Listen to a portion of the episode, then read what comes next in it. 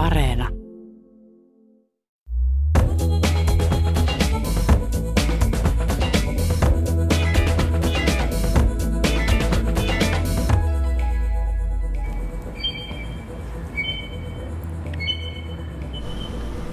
Meidän täytyy soittaa poliisille. Ja sitä tiedä, jos sillä on joku ase tai joku. Jos se huomaa, että me ollaan yhteyksissä poliisiin, niin me ehkä on huonosti. Onko se tullut? Jos se häipää, se on ulkona. No, Mutta silloin tää puhelin täällä vielä. Ah niin. Vittu tääkin nyt vielä, saatana. Onko se tullut? Noniin.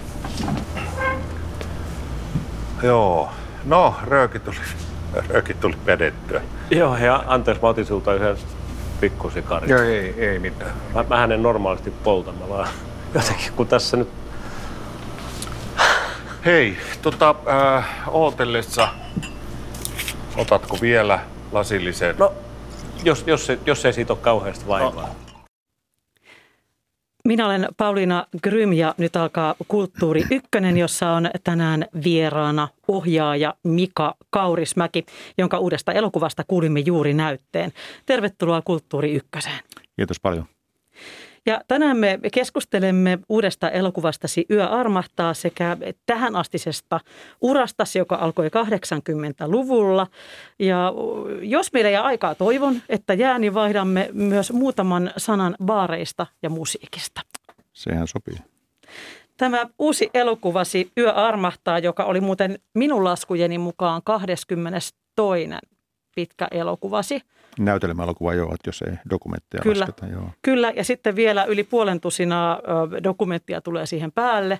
On kolme lyhyt elokuvaa, ja tämä uusin Yö armahtaa pitkä elokuva sai, tai saa gaala ensi iltansa tänään. Ja elokuvassa näyttelevät Timo Torikka, Pertti Sveholm ja Kari Heiskanen pääosia.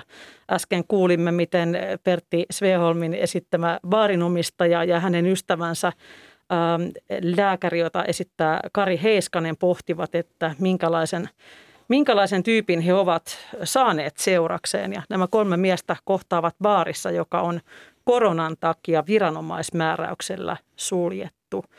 Mikä sai sinut valitsemaan paikaksi juuri baarin, Mika Kaurismäki? No ehkä just siinä tilanteessa, kun niin kuin elokuvakin tapahtui, jos silloin korona – pandemia puhkesi viime vuoden keväällä ja ää, silloin oikeastaan voinut kuvata missään muualla. Että se oli niin kuin kaikki tuotannot pysähtyi ja kaikki, kaikki niin kuin toiminta loppu.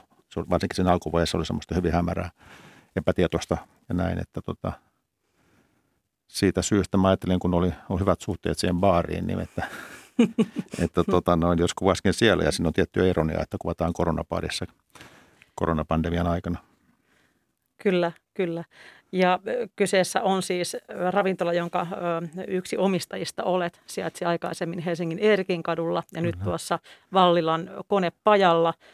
Täältä on semmoinen 25 minuutin kävelymatka sinne. Kävin eilen testaamassa ja katsomassa kuvauspaikkaa. Hyvä, se on sitten töiden jälkeen pääsee nopeasti käymään siellä. Kyllä, mutta nyt muistamme, että tämä on yleisradio, ei saa mainostaa liikaa.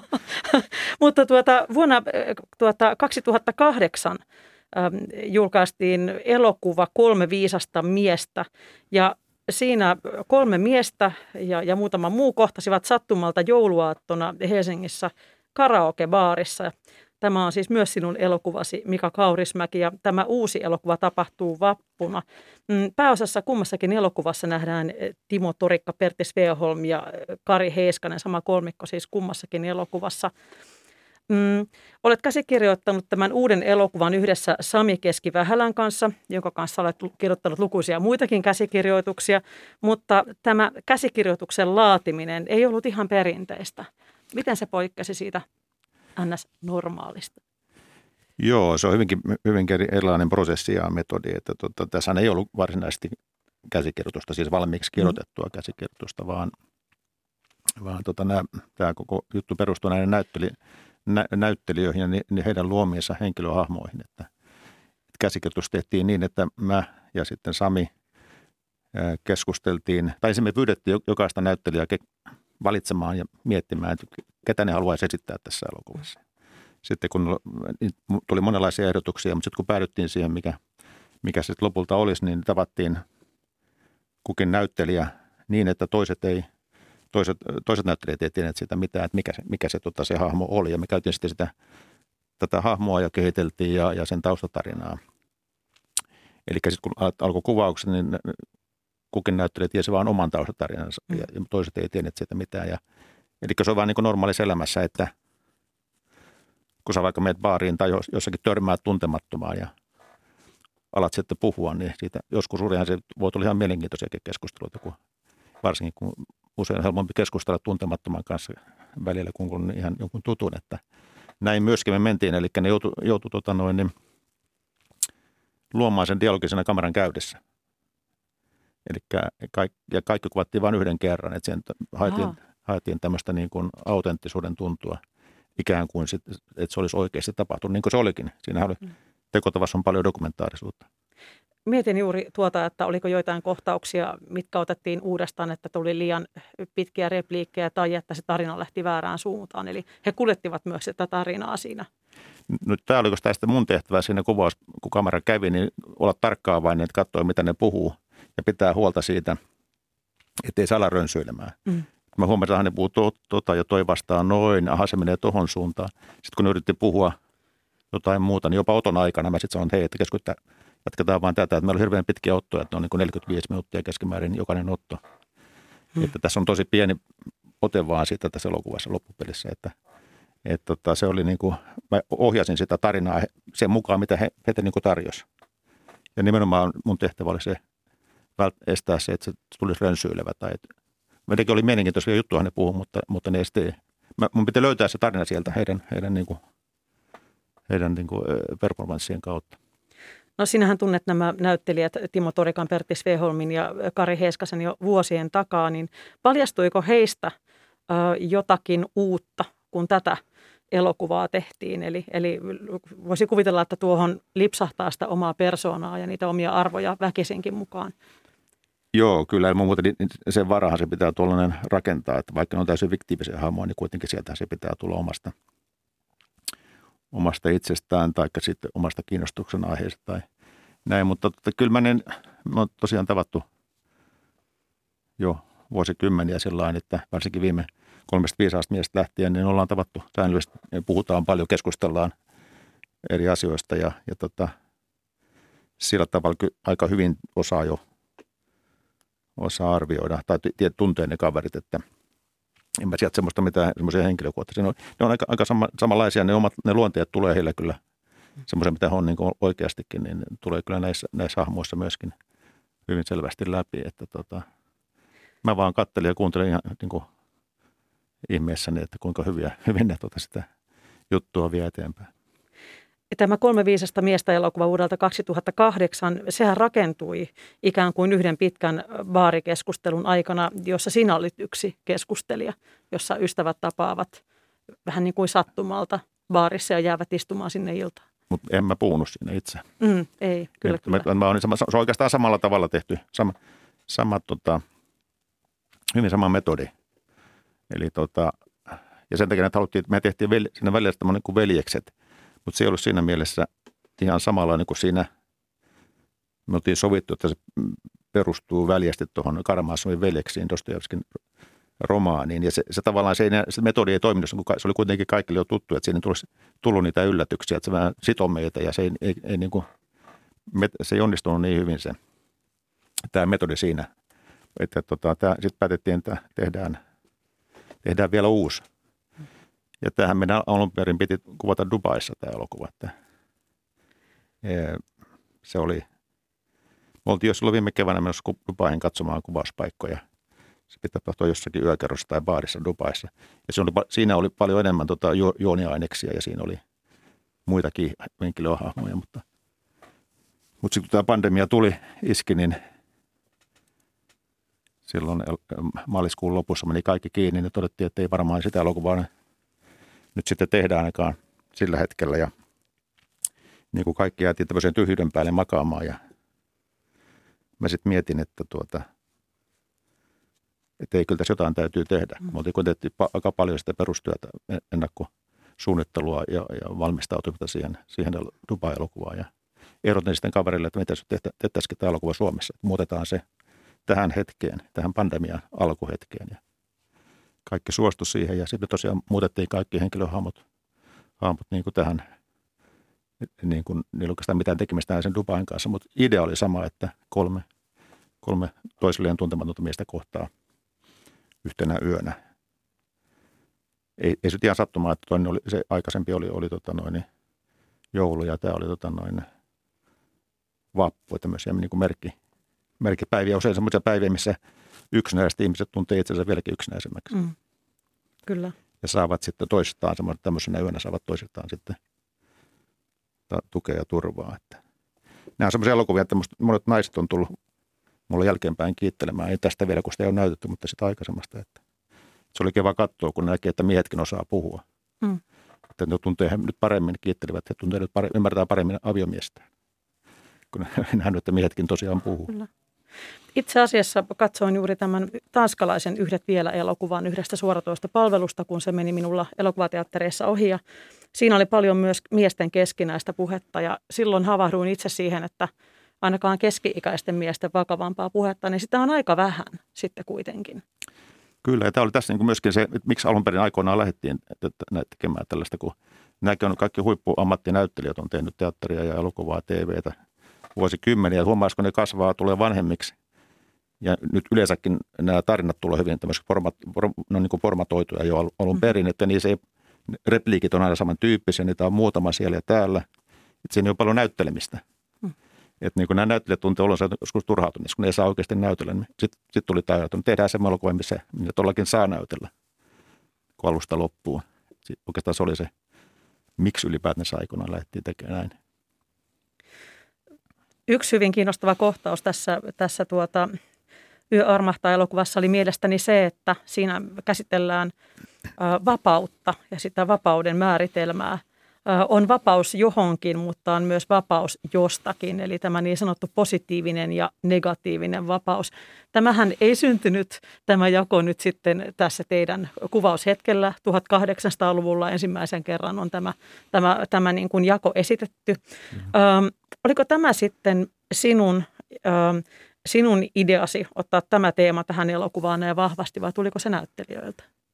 Kyllä se tuli Timolta. Mä oltiin, kyllä mä tiesin, että tästä, niin kuin, tässä ennakkovaiheessa kun oltiin keskusteltu ja Timo me ikään kirjoitti myöskin niin kuin siitä omista hahmoistaan paperille meille, niin kuin, että selkiytyi suurin piirtein, mikä se hahmo on. Ja kyllä tätä vapauden teemaa sinne siitä puhuttiin, mutta miten se tultiin tässä, tässä elokuvassa ihan niin konkreettisesti esille, niin se, se oli mullekin yllätys ja tietenkin se, se myöskin vaikutti sitten, miten sitä edettiin sitten.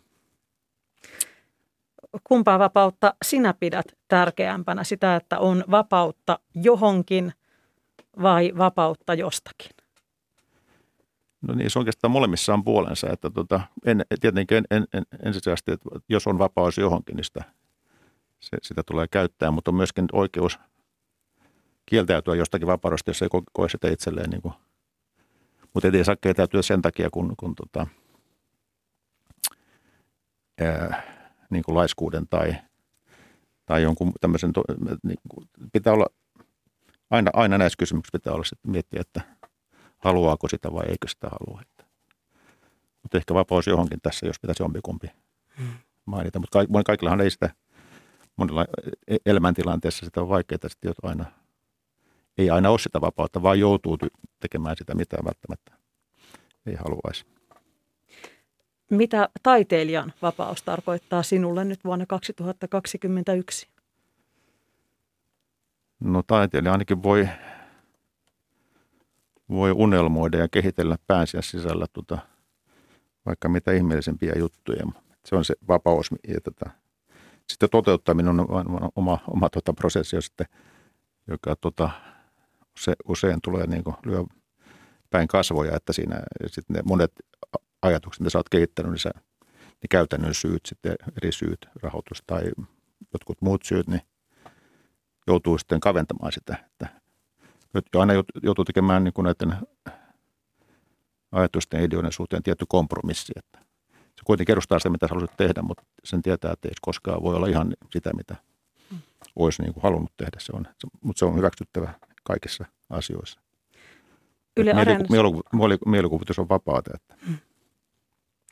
Yle Areenassa on katsottavissa dokumentti, joka kertoo sinusta ja työstäsi ohjaajana Juha Suomalaisen tekemä dokumentti. Ja siinä sanot jotenkin, äh, nyt, nyt tämä vapaa lainaus, että, että ei saa jäädä odottamaan sitä, että mitä saa muilta. Että olet ollut niin kuin todella omatoiminen ja riuska ja joskus olet lähtenyt tekemään esimerkiksi ennen kuin rahoitus on ollut selvää. Niin kuin Niin. tämäkin elokuva, eihän meillä ollut, ollut rahoitusta, rahoituksesta tietoakaan tässä elokuvassa. Että tota, tämmöinen tietty gerilla-ote on aina välillä piristävää. Että tuo tämmöinen elokuvan rahoittaminen, että se, sehän on se isoin prosessi aina siinä elokuvan tekemisessä, että saa sen usein jopa vuosienkin niin kuin tappelun jälkeen kasaan ja sitten alkaa olla aika usein, jos se tarina muuttuu siinä matkan varrella, kun kaikki haluaa siihen vaikuttaa ja sitten alkaa olla vähän niin kuin väsymystäkin siinä matkalla, että kun pääsee sitä vi- vihdoin tekemään, ei aina, mutta siis joskus nämä voi käydä. Että tämmöinen niin kuin että nyt lähdetään tekemään, että mennään tuohon, kuvataan tämä tästä vaan, niin ei kysellä keltään mitään, niin se on, se on todella niin kuin, se on terapiaa ja se on tota, hauskaa ja näin, mutta tota, eihän se tietenkään elokuvan tekijänä, niin no kirjahan voi kirjoittaa tai taulun maalata ihan vapaasti, ei kukaan tule tota noin, ohjailemaan, mutta elokuva on sen verran, se on niin paljon ihmisiä ja paljon tota noin, rahaa kyseessä sen toteuttamiseen, että harvoin siinä sit on sitten täydellistä vapautta tehdä niin kuin se haluaisi. Aina, aina se on kompromissien summa, mutta, mutta sekin on mielenkiintoista, että sitäkin voi, jos löytää sen osaa ne niin kuin oikeat asiat sieltä saada sitä, siihen kompromissiin, niin kyllä se, se, sekin on siis tyydyttävää, että saisi kompromissin tehtyä. Ja gerillahan tarkoittaa suomeksi sissiä. Niin voidaanko sanoa, että olet kulttuurisissi? No kyllä mä aika mo- monessa maailman kolkassa huomannut kuvanneen ja, ja tota erilaisissa tilanteissa, että kyllä siinä, niin kuin siinä on, jännittävää se. Itse mä oon ajatellutkin, että se ohjaaminen sinänsä on, niin kuin, se on yksi asia sitä prosessia, että, että tämmöinen niin kuin antropologinen lähestymistapa on mulle niin kuin se tärkeimpi siinä, että kulkea kameran kanssa ympäri maailmaa ja tarkkailla ihmisiä ja elämää ja maailmaa. Että se on sellainen, mikä sinne kiinnostaa. Ohjaaminen on yksi osa sitä, että, että näin, että Tämä on Kulttuuri Ykkönen, jossa vieraana on ohjaaja Mika Kaurismäki. Kuten tuossa lähetyksen alussa jo mainitsin, niin olet todella ohjannut yli 20 äh, elokuvaa, pitkää elokuvaa ja äh, ensimmäinen lyhyt elokuvistasi julkaistiin vuonna 1981. Sen nimi oli Valehtelija ja se oli samalla diplomityösi Münchenin elokuvakoulusta.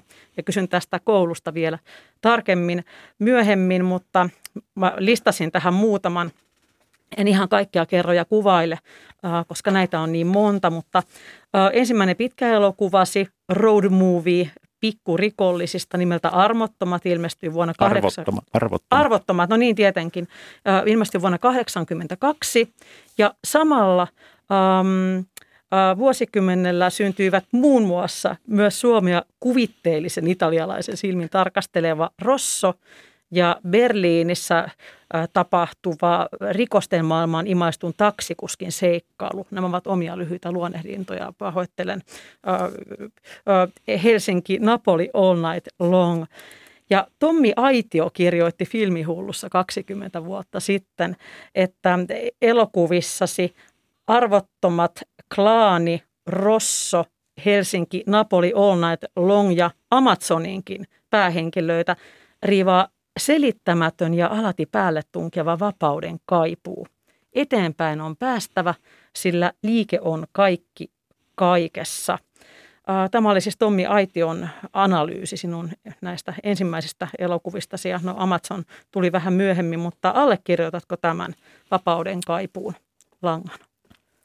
Kyllä joo, kyllä tota, varmaan, varmaan näin on, että se että lähteminen on tärkeintä.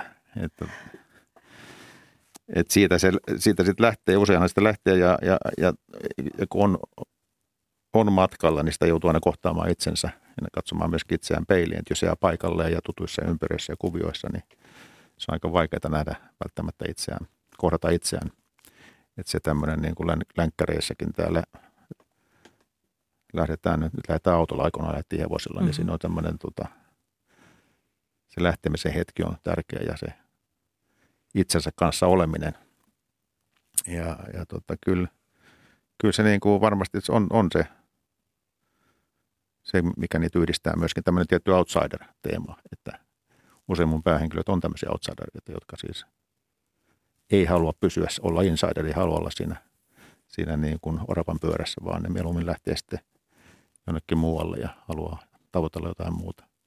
Että onko sitä vapautta sitten muuallakaan, niin se on eri asia, mutta ainakin pitää yrittää ja, ja saa uneksia. Kyllä. Me olemme Kulttuuri useammankin kerran keskustelleet lännen elokuvista ja, ja etenkin siitä, että ne olivat jossain vaiheessa aivan siellä roska-elokuvien kastissa.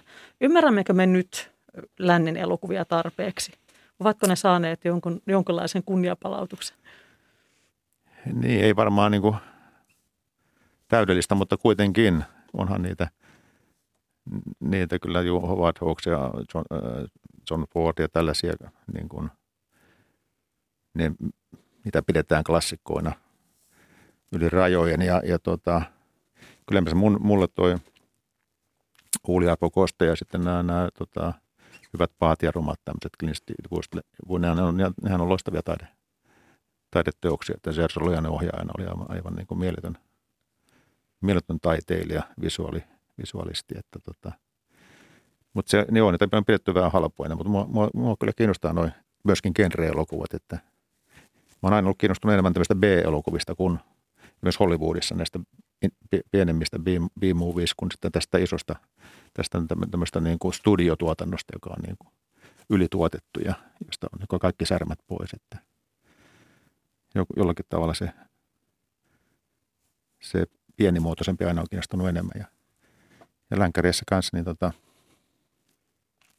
niin kyllä mä niin kuin Rossoa ja, ja tota arvottomia ajattelin usein tekovaiheessa, että niin kuin tavallaan nämä on niin kuin sen hetken länkkäreitä, että liikutaan mm. peltilehmillä mm. eikä tota, paimenneta hevosilla lehmiä. Että tota, kyllä, siinä, kyllä se on ihan tietoista, tietoistakin valinta ollut, että hyvin se oli tuo toimittaja sitten analysoinut tilanteen elokuvaharrastajat eivät katso kovin suopeasti tämän hetken toimintaelokuvia, jotka, tai sitä genreä, joka on tämä supersankarielokuvat. Eli esimerkiksi Marvel-studiothan tuuttaavat niitä yhden vuodessa jotakuinkin pihalle. Niin mikä on sinun suhtautuminen niihin? Koska tiedän, että, että yksi kritiikki on se, että ne vievät saleja toisilta elokuvilta ja jyräävät pienempiä elokuvia. Niin onko ne aivan harmittomia vai, vai ovatko ne jotenkin tämmöisiä möhköfantteja, jotka pitäisi suitsia? Niin kuin elokuva menee jo tuolla tasolla, niin menee se elokuva ja se markkinointi. Niin kuin markkinointi on tavallaan tärkeämpää kuin se elokuva. Että ne markkinoidaan jo niin, että se tiedetään, että se, se menee joka maailman kolkkaan ja kaikkiin mahdollisiin saleihin. Niin onhan se tietysti aika epäreilua sitten tota, niitä elokuvia kohtaan, jotka sitten on tehty ihan eri lähtökohdista, että lähty se elokuva edellä. Että nämä on niin kuin, se kuuluu tähän kaupallisuuteen, mikä meidän, mikä meidän maailma on, joka, joka, joka asiassa ollaan kaupallisuus edellä. Että tota, onhan tietysti nyt, nyt joku James Bond täällä täyttää salit, niin se on elokuvateatterin loistava juttu. Tietysti muille se on, jos ajatellaan, kun tätä mun ääripää, aivan toinen ääripää tämä Yö armahtaa ja James Bondin on aika suuri, suuri niin kuin ero, niin kuin oikeastaan ääripäät tosiaan. Ja, mutta siihen väliin mahtuu paljon. Musta on kyllä hyvä, en mä, en mä tuomitse toiminta-elokuvia ja, ja tuommoisia. Mä niitä kyllä katson, mutta tota, aikoina on ehkä katsonut enemmänkin, mutta tota, ei siinä mitään, että tota, elokuva voi olla pieni tai ja filosofinen, se voi olla hauska. Komedi, komedioitakin usein siis hyviä komedioita, niin ja niitäkään niin kuin pidetty minä, minä että taideteoksena, vaikka ne on, on ehkä vaikein laji, työ, laji on tehdä tuota, hyvä komedia. Niin tuota, mutta se, että on, on erilaisia elokuvia, niin semmoista on, on hyvä. Eli ensin mies tuomitse, mutta kyllähän se tietysti se kaupallisuus ärsyttää mua, mua niissä, että se on niin tehty, tehty lähtökohtaisesti niin, että tässä raha on tärkeintä eikä se, eikä se elokuva. Mika Kaurismäki, sinähän sait koulutuksesi Saksassa Münchenin elokuva- ja TV-korkeakoulussa ja sinne päätymisesi oli lopulta kai aika pienestä kiinni, eli, eli se koulu oli ikään kuin siinä naapurissa, missä asuit.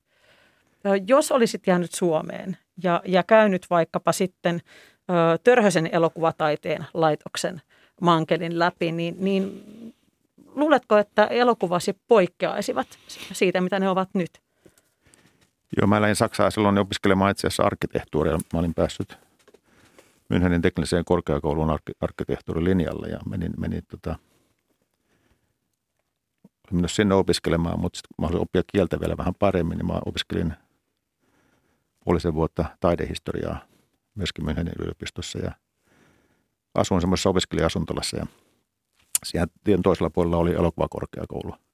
Mä aina joka aamu kävelin siitä ohi tullessa ja mennessä sinne. Niin tota, päätin kerran koputtaa oveen ja tota, sattukin, että oli pääsykokeet, pääsykokeet tota, aika lähellä ja päät päätin yrittää elokuvakouluun. Ja se siinä 3500 hakijaa ja 15 otettiin, eli me ottanut sitä kovin vakavasti edes, mutta pääsi kuitenkin sisään. Ja siitä se oikeastaan lähti, että, että arkkitehtuurin opinnot jäi. Nekin kyllä olisi kiinnostanut, mutta tota, en mä sitten kotonakaan kertonut äidille vasta kuin vuoden päästä, että mä, kyllä, että, että mä opiskelenkin elokuvaa enkä, enkä arkkitehtuuria. Ja hän alkoi itkeä silloin, no, kun kerroit piirte- tämän. Niin, Joo. Näin, niin, siihen aikaan elokuvan ohjaaja. Se oli niin aika epävarma ammatti. No oliko äidin huoli aiheellinen? Siis ainakin se, olet, olet tehnyt paljon elokuvia, mutta onko se ollut tosi rankka työ? Että oliko hän huolissaan ehkä myös siitä, että se kuluttaa? En mä tiedä, olisiko siitä, mutta varmaan se epä, taloudellinen epävarmuus, mikä, siihen, mikä siinä oli just siihen aikaan, 70-80-luvun vaihteessa, kun suomalainen elokuva oli aika, niin kuin, aika, aika äh, alamaissa monessakin suhteessa. Että, mutta ei se mua itseäni huolettunut. Että kyllä sitten, että jos ei olisi toiminut, jotain muuta olisi keksinyt. Että, että tota, luonne on semmoinen, että en mä toisi siihen jäänyt surkuttelemaan, jos ei olisi, olisi mitään tullut, olisi varmaan keksinyt jotain muuta. Mm. No onko tämä ollut taloudellisesti järkevä päätös, että kun mietit jälkikäteen? Mietit työtunteja ja, ja tuota sitä, mitä olet saanut?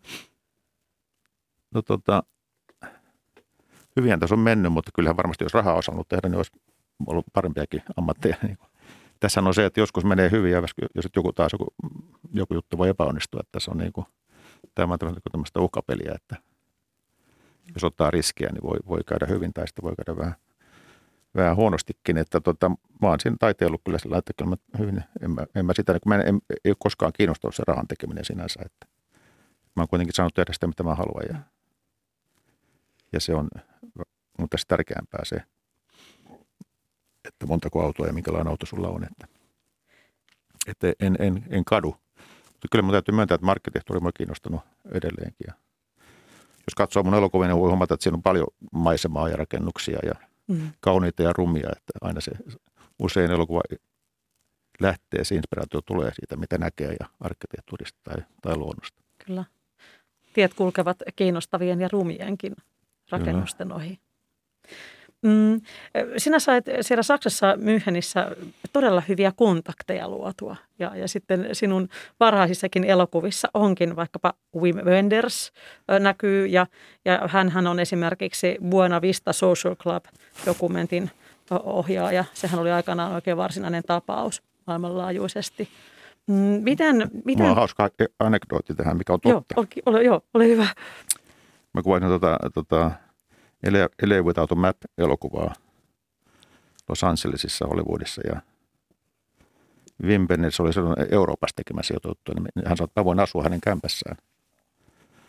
Kämpässään tuota ja asuinkin sitten siinä pitkän pitkän aikaa ja kerran puhelin soi ja se oli Rai Kuuder soitti.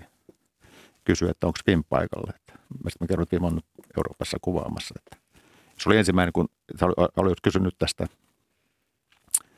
että lähtisikö Vim ohjaamaan tätä. Olisi kiinnostunut tästä Bonavistasta. Mä sitten sanoin, että se voi olla ki- aika kiire, kiire nyt, että, että, mutta mä voin lähteä kyllä mm. ohjaamaan. Mutta sanoin, että okei, jos Vim ei lähde, niin hän soittaa mulle sitten uudestaan. Joo, hyvä sattuma. Että, kyllä. Kyllä. Ja haluaisin kysyä sinulta suomalaisuudesta. Sain nimittäin arkistotoimittaja Tuulia Niemiseltä sellaisen Nivaskan. No voiko sanoa Nivaska, kun se on kansio sähköpostissa. Joka tapauksessa paljon vanhoja kirjoituksia ja arvioita sinun, sinun töistäsi. Ja Pietari Kääpä kirjoittaa vuonna 2007 ilmestyneessä kirjassa Suomalaisuus valkokankaalla, että Mika Kaurismäen elokuvissa esiintyy kansainvälisiä kosmopoliitteja ja elokuvat sisältävät perinteisen suomalaisuuden ironisointia – ja hän sanoo myös, että, tai kirjoitti myös, että Mika Kaurismäen elokuvissa suomalaisuus ennemminkin syrjäyttää ihmisen, eikä anna yhteisöllisyyttä kantajalleen, kuinkin näin stilisoin sen. Minkälainen lahja tai taakka suomalaisuus kantajalleen mielestäsi on? No mähän on suomalainen ja vaikka on asunut kymmeniä vuosia ulkomailla, että aina on kuitenkin suomalainen ollut ja että ne juuret ja identiteetti tulee sieltä, sitä kautta. Ei sitä voi oikeastaan mitään muuta olla kuin se, miksi on syntynyt. Ja mä näen sen kyllä niin kuin sekä rikkautena että, että myös tietenkin se on pieni kansa, että niin kuin elokuva ja meidän kieli esimerkiksi, suomen kieli, niin silloin on vaikea, vaikea mennä ulkomaille, niin kuin, tota noin, niin, sitä juuri kukaan, kukaan ymmärrää. Mutta se, että tulee pienestä maasta ja kaikki nämä vaikeudet, mitä se tuo mukanaan, niin kyllä se myöskin – myöskin niin kuin kasvattaa ja tota, antaa tietyn näkökulman as, niin kuin tekemiseen. Joutuu yrittämään paljon enemmän kyllä varmaan kuin jos, jos olisi esimerkiksi syntynyt Hollywoodin ja mm-hmm. alkanut siellä ohjaajaksi. Niin. Että kyllä mä niin näen sen positiivisen asian, sen, sen tota, tämän suomalaisuuden. Mutta näkee tietenkin sen, että kuinka, kuinka pieni se sitten niin kuin maailman mittakaavassa se emme omasta mistään koskaan ironisoinut, kun meillä on, on rakkaudella käsitellyt suomalaisia ja suomalaisuutta. Tuossa aikaisemmin mainitsin jo tämän Rosso-elokuvan, ähm, jossa oli italialainen mafioso, äh, jota näytteli Kari Väänänen. Äh, ja, ja tuota, Helsinki Napoli All Night Longissa oli, oli myös äh, hyvin kansainvälinen ote ja näyttelijöitä myöten tuossa aikaisemmin elokuva, jonka mainitsit, joka sitten, no se varmaan ironisoi Hollywoodia, siinä voidaan ehkä sanoa, että, tuota, että oli tätä, tätä tuota Los Angelesin pinnallisuuden analyysiä, niin siinähän vilahti Johnny Depp. Yhdessä roolissa Juliette Del Pio on ollut sinun elokuvassasi. Sinä aloit tekemään näitä kansainvälisiä tuotantoja heti urasi alusta lähtien, niin Miten helppoa tai vaikeaa se oli 80-luvulla? Eikä silloin kovin monikaan edes unelmoinut tällaisesta. Joo, ei se ollut tyypillistä. Just kun tämä Suom- Suomessa tehdään elokuvia, niin tehdään, kun ne tehdään suomen kielellä, ne tehdään suomalaiselle yleisölle. Että et niitä edes mietitäkään, että ne, että ne menisi jonnekin muualle. Et se on niin kuriositeetti sitten. Mutta äh, kyllä mulla ja Jaakilla kesän alkuvaiheessa oli koko ajan se ajatus, kun me oltiin kuitenkin nähty elokuva-arkistoissa. Sitä kautta oikeastaan se koko elokuvan historia oli tuttu ja halu, haluttiin. Mäkin haluaisin avata ikkunoita Eurooppaan. Ja mä tietysti mä olin Saksassa ollut ja mulla oli, kahden vaiheella, että jäänkö mä Saksaan vai tuunko mä takaisin Suomeen koulun jälkeen, elokuvakoulun jälkeen. Ja tota, oli, oli oikeastaan olisi helpompi jäädä Saksaan, koska siellä on, siellä on jo enemmän kontakteja kuin silloin, silloin Suomessa, mutta sitten se valittelin jälkeen jäin – jäin ja hyvä niin, että tota, mutta kuitenkin koko ajan mielessään oli se, että, että, että Mua kiinnosti niin kuin tämä antropologinen lähtökohta taas, mm. että mua kiinnosti, on utelias näkemään, mitä maailmalla tapahtuu, että en mä ikinä voi kuvitella, että mä jäisin vaan tekemään sitä samaa, toistamaan samaa juttua paikalleni.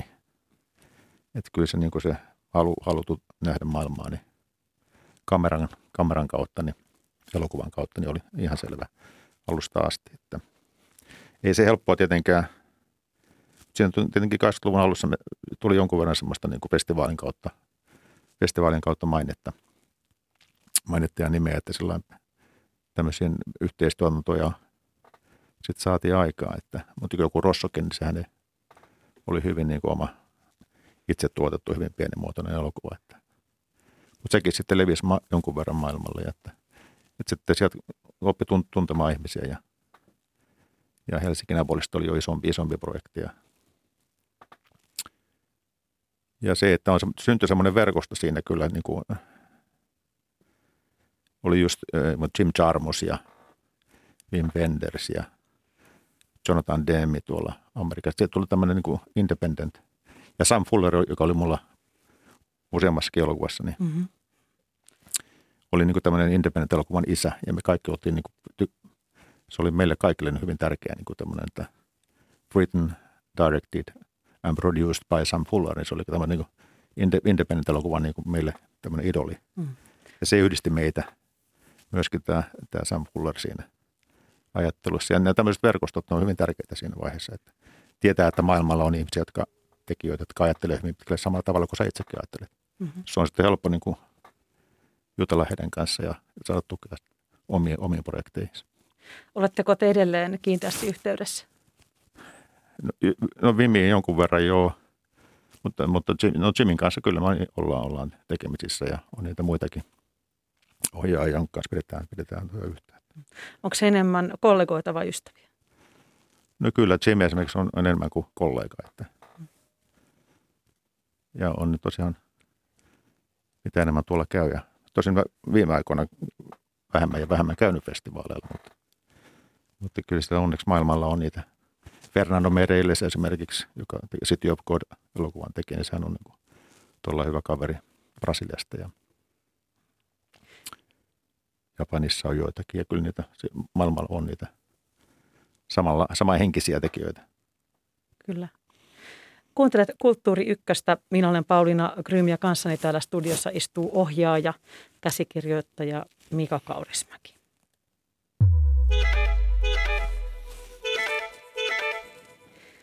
Tuossa mainitsit paikat Suomen ulkopuolella ja 80-90-luvun taitteessa ihan tuossa vuonna 90 ö, julkaistiin elokuvasi Amazon, joka oli draama, jossa oli tällainen ympäristöteema. Ja ja tuota, niin ikään tällaista ympäristöhätätilateemaa, pitäisikö käyttää nyt tätä uutta sanaa, ympäristöhätätilateemaa käsitteli dystopia Napapiiriltä The Last Border kolme vuotta myöhemmin. Ö, Miten näihin ympäristöteemaisiin elokuviin suhtauduttiin tuolloin 90-luvun alussa, että saitko jonkinlaisen puunhalaajan leiman otsaasi? Niin kuin täytyy sanoa, että jos ne olisi tullut vähän myöhemmin, niin olisi, ne olisi otettu eri tavalla vastaan. Kyllä siinä oli jo, oltiin niin sanotusti aikaansa edellä, että mutta kyllähän tuo luonto, luontopuoli ja ilmasto niin on ollut ihan aina niin kuin yksi ihan Mm. tärkeimpiä asioita mulle, että tota, se tuntui jotenkin niin luontevalta myöskin tehdä sitten, jos varsinkin asu, asuin Brasiliassa, että ollut Amazonin sademetsillä, niin tehdä siellä jotain, jotain ja näkisin, mitä, mitä siellä tapahtuu, mm. miten sitä tuhotaan ja näin. Että se oli ihan niin kuin itsestään selvää, että halusin tehdä jotain sellaista. Mutta tosiaan, niin kuin joku mulle sanoikin, että jos Amazon olisi tehty vaikka 10-15 vuotta myöhemmin, niin se olisi ollut, olisi ollut ihan eri juttu. Suomalaisethan olivat myös mukana siellä tässä sellubisneksessä ja, ja tuota metsäteollisuudessa. Kyllä se vaan on. vaiettiin aika jotenkin ne Edelleenhän on. ympäristötuhat, niin niistä ei kauheasti täällä kirjoiteltu. Edelleenhän siellä on, että tota, intiaanien mailla, entisten intiaanien mailla on, on suomalaiset. Ei ole, ei ole niin kuin ihan puhtaat paperit meilläkään siellä. Jos lähtisit nyt tekemään ympäristöteemaista elokuvaa, niin, niin minkälainen se olisi? Ja niitä nyt onneksi tehdään niin kuin entistä enemmän. En, en osaa nyt ihan tältä istumalta sanoa, mikä se olisi, mutta se on aika niin kuin pelottava aihe, tai kun se on niin, Mhm. mm-hmm. niin totta ja niin lähellä, että, tota, että se, että miten sitä käsittelee, että kun ei myöskään halua pel, niin kuin pelkoa, pelkoa luoda. Mutta mä tiedän, kun sä just mainitsin Fer- Fernando Merelleksi, hän, hän tekee sarjaa, just isoa sarjaa tästä ympäristöaktivistein, niin kuin, niistä, jotka menee kuinka pitkälle tahansa, niin kuin, ei pelkästään Greenpeace, vaan paljon pidemmälle, jotka niin kuin, tavallaan melkein terroristeiksi rupeaa sen Mm. niin kuin ilmaston puolesta, että se on yksi, yksi tie. Ja, ja, mutta tota, kyllä mä ihmettelin sitä, että siihen ilma, ilmastoasiaan niin kuin saada tolkoa, on hyvin helppo saada päätös hävettäjän ost- ostamiselle miljardeilla, kymmenellä miljardilla, kun, kun että saataisiin, tota, siis en puhu vaan Suomesta, vaan missä tahansa Mm. maassa, sen sijaan, että pystyttäisiin tämä ilmastoasia saada jotenkin järkeviin, järkevään malliin sillä että kaikki haluaisi pelastaa tämän maapallon. Mm. Siihen ei näytä olevan halua tarpeeksi. Mm. Onko se yksilön vai, vai sitten vaikka valtio, valtion tason asia? Se on sekä että tietysti, että tota, jokaisen pitäisi kantaa se oma osuutensa siihen. Ja, ja tietenkin kun tämä on, raha ratkaisee aina. Että, että tota noin, niin vaikka poliitikot varmaan haluaisi ja yrittäisi, ne on kuitenkin voimattomia, koska kyllä toi no isot firmat ja, ja isot maat, niin kuitenkin vie sitä esinä sinne. Yksittäinen poliitikkokaan voi tehdä muuta, mutta pitää kuitenkin yrittää. Että kyllä mä niin kuin valitettavasti aika pessimistinä näen, vaikka onkin optimisti. Mutta tota, niin. aina täytyy toivoa, että joku ihme juttu tapahtuisi, että tämä kääntyisi. Jos nyt halutaan tästä puhua, mutta myöskin tämä koko tämä vihreä siirtyminen, kaikkia sähköä ja muuta, niin ei kuitenkaan samaan aikaan mietitä, että miten sitä kierrätetään, että mistä sitä materiaalia tulee. Että kohta täällä on noita sähköauton akkuja pitkiä poikin takapihoilla ja niille ei ole keksitty mitään, mitään kierrystä ja suunniteltu edes. Sitten ollaan mukamassa vihreitä, vaikka tuhotaan sillä uudella hyvällä ajatuksella tuhotaan, tuhotaan kuitenkin luontoa. Että pitäisi olla kokona, kokonaisvaltainen näkemys siitä, että mitä, miten tässä pystyisi tämä homma hoitaa niin, että lapsellakin olisi, olisi tulevaisuutta. Mika Kaurismäki, nyt mä ohjaan meidät iloisemmalle uralle. Hyvä, hyvä, hyvä niin. Koska mä huomasin itse, että mä, en ole, mä oon jättänyt viikonloppuisin lehdistä lukematta kaikkiin sitä synkimmät ilmastojutut. Ja, et, ja se on itse vähän pelottavaa, koska ennen olen lukenut uskollisesti kaiken ja nyt huomaan, että se mitta alkaa olla täynnä. Kyllä, kyllä. Enkä ole sitä kauhean iloinen, että se huomaa, että oma sieto, sietokyky alkaa olla aika tapissa. Joo. Mutta söin eilen kasvislounaan. Um, musiikki. Vuoden 1991 Zombia kummitusjuna elokuva.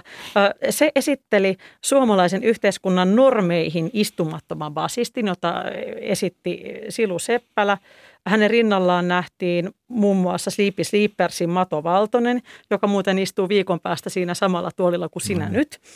Ähm, musiikki on kuulunut elokuvissa. Usein kun ajetaan autolla, sieltä autoradiosta kuuluu joku kappale, jonka etenkin suomalainen tunnistaa. Äh, tietenkin Saimaa-ilmiö äh, on legendaarinen vuodelta 1981.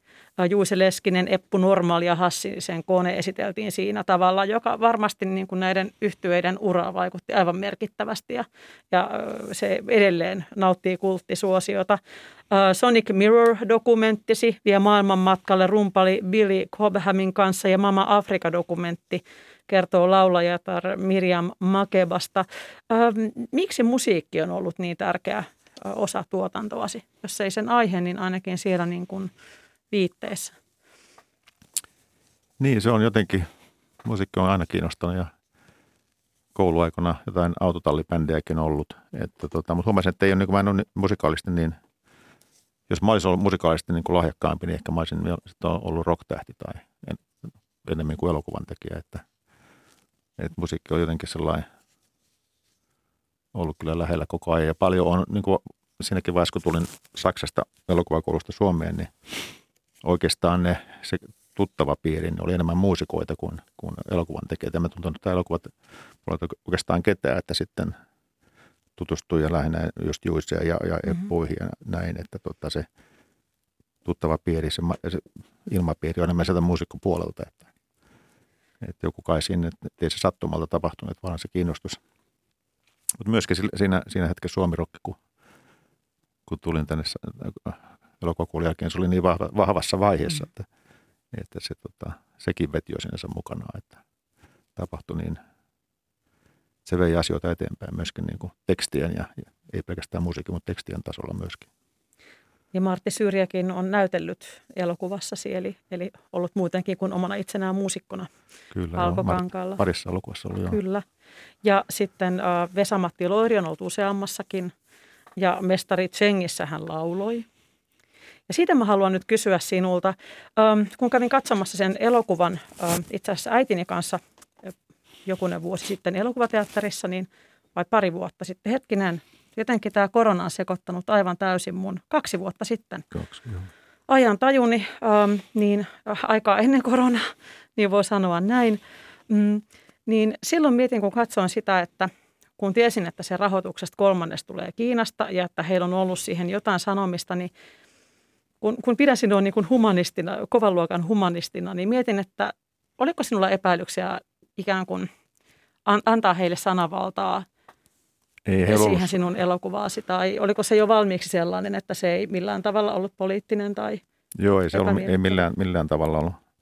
Ei siinä tota, noin, ollut edes keskusteltu. Mutta myöskin siinä tässä kiinalainen osatuottaja itse asiassa on, on englantilainen kaveri, elokuvatuottaja, jolla on yhteyksiä sitten. On ollut projekteja siellä, ki- että tota, noin, niin ei mun tarvitse ri- riviäkään muuttaa, ei siellä siinä, tota, siinä ollut mistään. Mä tiedän kyllä, että Kiinassa on tietyt asiat, mitä ei saa käsitellä, mutta ei mulla, mulla ollut niitä siinä alun perinkään, että tota, se oli varsin niin kuin, mukava tuotanto, siinä meni kaikki, kaikki niin kuin just niin kuin pitääkin. Ja tosiaan ei, mä en, Kiina, Kiina, Kiinalla ei ollut minkäänlaista niin kuin sanomista sen taiteelliseen puoleen tai sisällölliseen puoleen. Että he vaan toi sitten sen osarahoitusta ja se hoitui hyvin ja niin kuin koko elokuvakin. Aina on tiettyjä elokuvia, jotka jos kaikki menee pieleen ja vaikean kautta, mutta se oli se semmoinen elokuva, joka meni, kaikki meni positiivinen kautta. Mikä on joku elokuva, joka on mennyt oikein pieleen? Tai siis on tehty valmiiksi, mutta onko joku semmoinen oikein tuskien taivaalla? Oli tuossa La- Last Border, mistä mainitsit, tämä futuristinen Mad Max niin kuin, tyyppinen seikkailu tuolla pohjoisessa, niin sehän oli semmoinen, että mulla oli jo rahoitus siihen Mm. olemassa ja siinä piti olla Beatrice Dahl, joka siihen aikaan oli aika tunnettu näyttelijä Ranskasta ja sitten Christopher Lambert, mutta sitten tämä Beatrice Dahl, hänellä tuli niitä ongelmia, uumetta tai tällaisia jotakin, että hän- hän ei pystynyt tulemaan ja ja sitten kun hän ei tullut, myöskin Christophe Lambert jäi pois. Mm. Eli mä olin noin pari ku- kuukausi puolitoista niin ilman, ilman tuota rahoitusta ja, ja näyttelijä kuitenkin oli rakennettu kaikki isot asiat, isot niin kuin kuvauspaikat sinne lavasteet sinne Lappiin Norjan puolelle. Niin silloin tota, sit mä päätin, että, että tehdään jo, sehän muuttui täysin sitten se elokuva siitä, että, että siinä oli kyllä kaikki mahdolliset, mahdolliset vaikeudet. Ja sitten oli myöskin joku esimerkiksi äh, Honey Baby, joka oli, oli osatuotanto Venäjän, Venäjän tota Saksan ja Ranskan kanssa. Ja ne osatuotannot oli semmoisia, missä tuppaa menemään pieleen, koska on erilaisia intressejä. Että, että jos osatuotannon, jos osatuotanto menee hyvin, niin se on kyllä niin kuin, että ilman mitään kitkaa, niin se on aika harvinaista. Kyllä. Tyttökuninkaassakin oli aikamoisia ongelmia, kun oli, oli liian monta, liian monta osatuottajaa. No tästä meinasinkin kysyä. Tässähän to- todella oli kysymys tästä kuningatar Kristiinasta 1600-luvun Ruotsin hallitsijasta ja siinä kävi niin, että kuvausten aloittaminen lykkääntyi niin paljon, että se alkujaan siihen ajateltu näyttelijä, niin hänet piti korvata, koska hän oli kasvanut sitä roolista pois, Kyllä, joo, näin oli. mm, kun piti olla semmoinen nuori varsa. Niin se, joo, kyllä, kyllä näin Joo. hän itse sanoi sitten, että näyttelijät, että, hän, että ei, me, niin kuin se ei, ei, ei edes istu enää siihen, että, mutta se oli kai jo tosi, tosi hankala. Mutta se onnistui. Kyllä nämä jotenkin sitten saadaan valmiiksi, mutta tota, mä nyt jälkeen päätin, että oliko se sen väärti se niin kuin tämä tappelu ja vääntäminen, mutta onneksi nämä on kuitenkin, niitä on vähemmän näitä tällaisia niin hankalia juttuja, että jotkut menee niin kuin tosi mukavasti. Mulla on tärkeää tästä, kun mä tehdään tekemään elokuvaa, että se, on, että se elokuvan tekeminen on mukavaa. Että mä, en, Mm. mm. mä en todellakaan halua, että se menee siellä niin kuin väkisin vääntämiseksi. Että mä yritän valitakin työ, noin partnerit, kaikki kumppanit ja työryhmä niin, että meillä on, meillä on hauskaa. Ainahan se on kovaa työntekoa, mutta Mutta taidat olla aika itsepäinen sillä tavalla, että ne hommat tulee tehtyä loppuun. kyllä tässä täytyy olla, ei, ei, ei siitä muuten mitään. Kyllä. Nyt huomaan, että ö, me olemme keskustelleet pitkän tovin, mutta vielä aikaa ehkäpä ainakin yhdelle tai jopa kahdelle kysymykselle. Ähm, tuossa mainitsin jo, että, että tuota, ähm, olet tämän helsinkiläisen koronabaarin yksi, yksi osaomistaja. Ja nämä ravintola-alan koronarajoitukset ovat esillä tässä uudessa Yö armahtaa elokuvassa. Niiden ympärille se tavallaan rakentuu se jännitys. Ollaan paikassa, jossa ei saisi olla. Ähm, miten korona koetteli sinun omistamesi ravintoloita, että tekekö mieli heittää hanskat tiskiin tai, tai, tai ottaa kanisteri käteen? Niin. No kyllähän se oli ihan karmea, karmea tilanne siis se, se että ja meillä vielä, kun me oltiin just muutettu, että meillä, on, meillä oltiin tehty isot investoinnit tuonne konepaalle siirryttäessä, että sitten on paadit kiinni, kun olisi saada rahaa sisään, että voi maksaa ne investoinnit edes jollakin tavalla laidat pois, niin kyllähän se oli tota ihan, ihan hirveä tilanne ja, ja tiedän, että on monia muitakin kollegoita ja ravintoloita, no melkein kaikkiaan siinä joutui kärsimään ja, mm. ja va, tota, kyllähän valtio sitten tuki, mutta kyllä se aika mitätöntä se loppupelissä sitten se tuki on siihen kokonaisuuteen nähden, että joten, joten kuten kitkuteltiin tähän pisteeseen ja nythän, nythän taas tilanne nyt, nyt on paarissa käy väkeä hyvin ja ehkä tästä selvitään, eli ei tule sitten mitään takapakkia, mutta